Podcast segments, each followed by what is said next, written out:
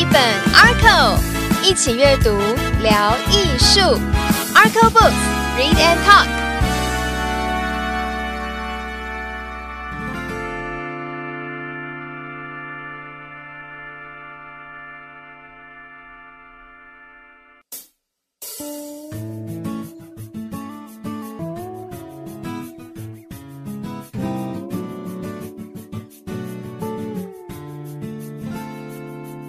这里是 Artco Books 典藏艺术出版社的频道，典藏艺术出版专业艺术论丛，从策展、建筑、艺术史、艺术投资市场、艺评书写到文创产业等等，带你一马当先了解艺术原来要这样看。我是主持人 Tomato， 典藏艺术出版的推广大使。今天的来宾是何源全博士，老师好。嗨，各位听众好。何老师是国立故宫博物院书画文献处的副处长，研究的领域是书法史、书画鉴赏等等。那近年也负责策划溥心畬、张大千与右任大师的书画特展。比较特别的是，老师大学时期念的是化工系，然后之后研究所才转换到了艺术史的领域，然后是波士顿大学的艺术与建筑博士。那想要询问老师，是什么契机让您开始了艺术史书画研究这条不归路呢？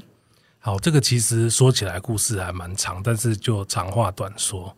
大概我从小，大概国小的时候就很羡慕人家写书法，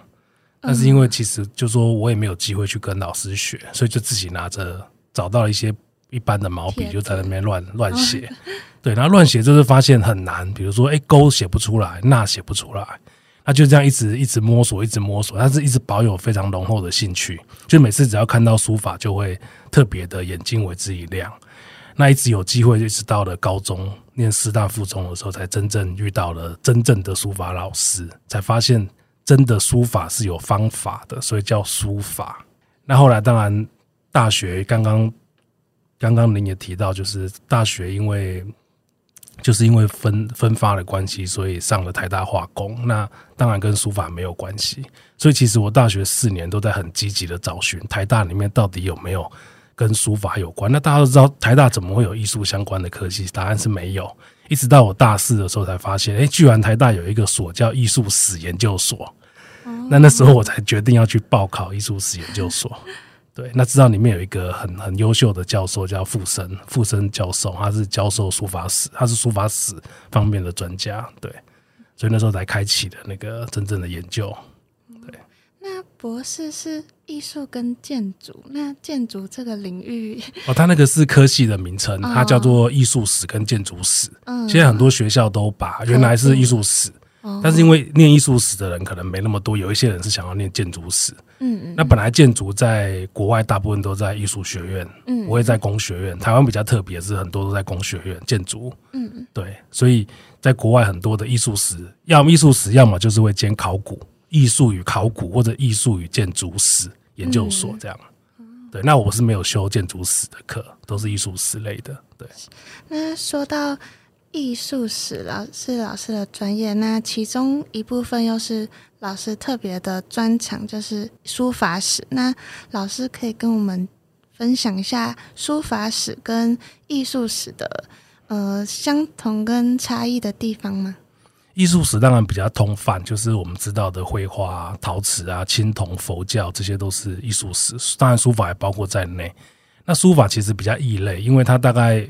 精准的也不用很精准讲，大约两千年前，大概从汉代开始，就是这个书法就变成一个单独立的艺术，就可以追求的艺术。那这就很有趣了，因为书法什么都没有，只有线条跟空间。对，那如果你把这些两千年来的理论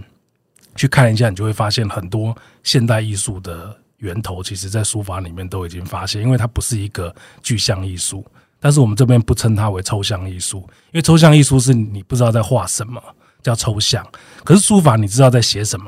所以它是写一个人造，就是说人造的文字，所以它不能称为抽象，但是我们称它为非具象艺术。它等于是地球上最早的一个非具象艺术，所以对它的探讨怎么什么叫做美，什么叫做好看，什么叫好的字，就变成就比较贴近抽象化的探讨的方式。也就是说，很多理论你可以看到很多现代化或是现代艺术的其的那个内容，其实跟书法艺术的追求蛮像的。那这个就回到刚刚我们提到为什么书法史跟艺术史的差异在哪里，基本上大同小异，唯一的那个小异就是如果我们回到民国初年清末民初的时候，当中国受到西方的那个不管是帝国主义各方面的的那个冲击，比如说武力啊文化等等的冲击，其实所有的学科都有都有那种危急存亡之秋，所以那时候出现了什么国乐、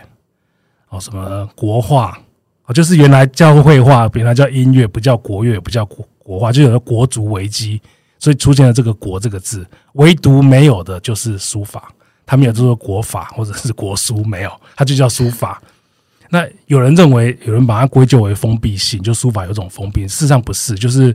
它是因为它跟外来的这一些西方的这些思潮基本上是没有办法撼动那个书法史，因为它这个其实我们在书里面也会提到，就是它其实是一个建立一个非常完整的体制，有点像是如果我们现在来讲像现在的那个 A I 的人工智慧，就是它有一种自成一辈的那个体系，很完整的体系在运作，所以外来的东西对他来讲，其实基本上他已经有点像百毒不侵的那种感觉了，干扰影响，对，很难干扰。所以你看，书法从清末民初到现在依然是书法，就是没有改变过。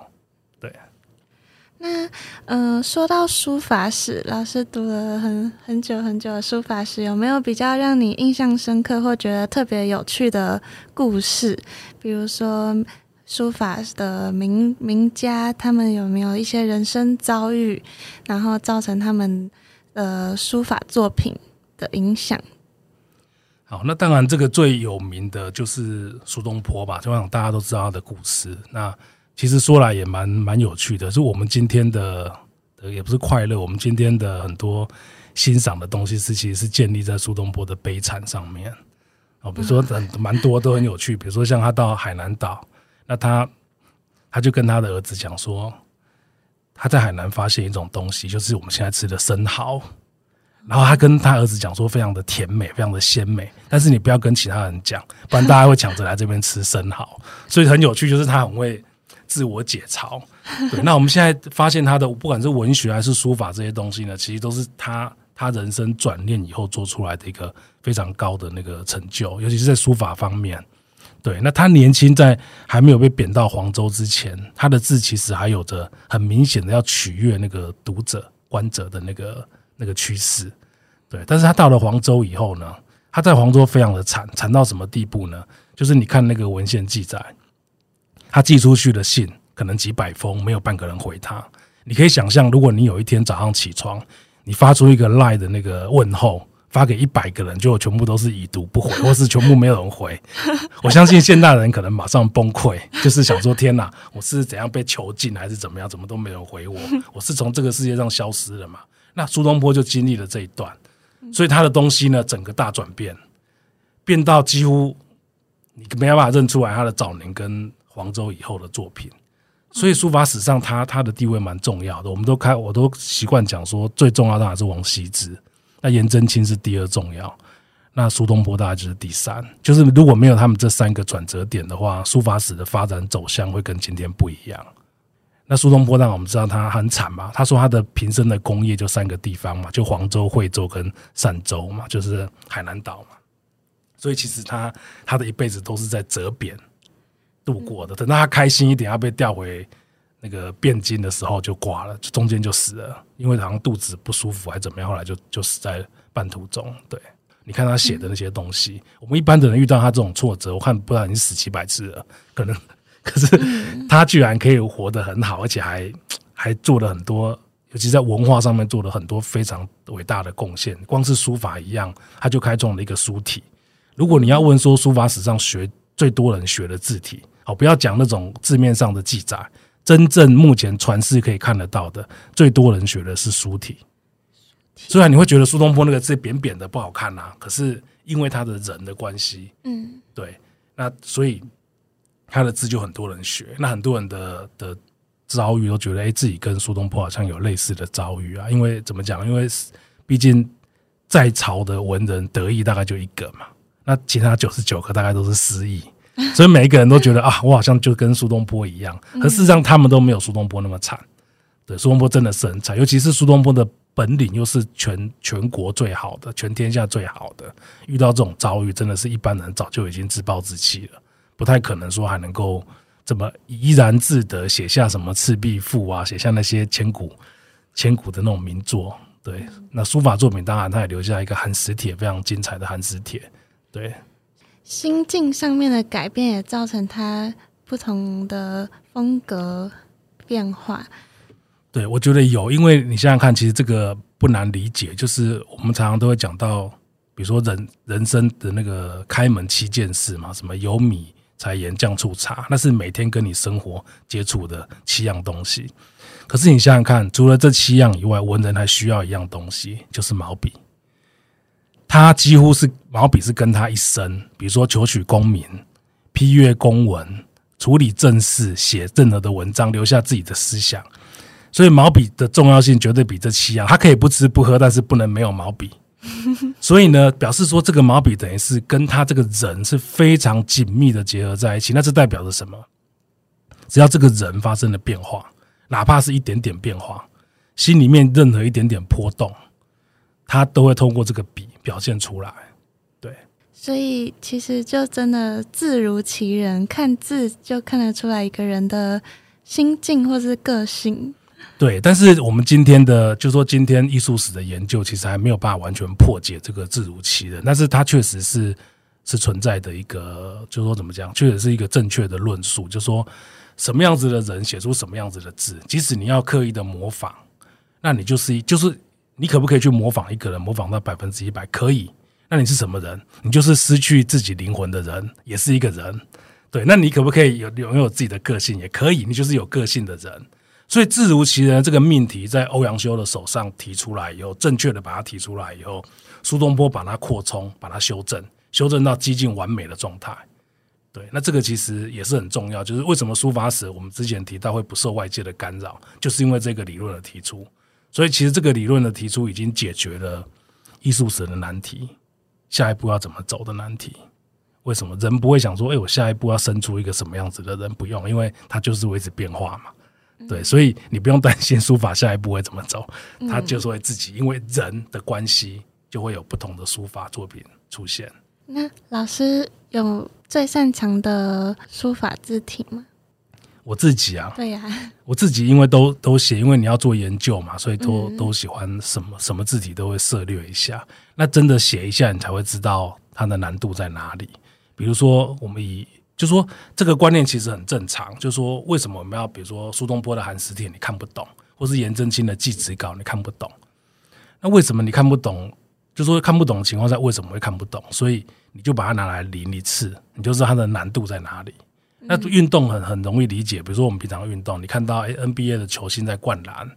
那你可以试一下，你站在篮筐底下你连篮筐都摸不到，你要灌什么篮？所以你可以觉得、欸、很厉害。或者说、欸、我们现在比如说大家打棒球，你可以去，我上次我听我同学讲说他们去打打击练习练习场，我高中的时候那时候很疯，中华职棒刚开始的时候他们几乎每个礼拜都去，他说调那个一百四十、一百三十、一百四十的球速打击，他跟我说根本看不到球，只听到不要就这样飞过去。所以那个时候他们就开始对那些打击打击的球员，因为一开始大家都只崇拜投手，然后后来他自己去打那个一百四十的以后，他发现天哪，根本看不到，那要怎么打？他们开始觉得打击手也很厉害。嗯，对，这个你看运动大家都可以理解，可是在书法大家就不知道为什么就没办法去理解，所以很多人还会说干嘛要欣赏还要写一下那个字， 不, 不是要把它练成比如说把那个字练得非常好，也不是你要成为书法家，是你想要欣赏就要走一段这种路，你才知道它的难能可贵之处。嗯，那我们谢谢老师今天的分享，我们这集节目就先告一段落，下一集节目我们会来重点介绍老师在八月十五号即将出版的新书《书法这么美》。《书法这么美》这本书会分为两大部分，第一部分说明的是使用现代审美观点谈书法艺术，第二部分会来品鉴那些传世多年的书法名作。那想要了解怎么样才能辨别好的书法作品，那书法在历史中改变了什么样的风貌，我们下一集节目会跟大家仔细的分享。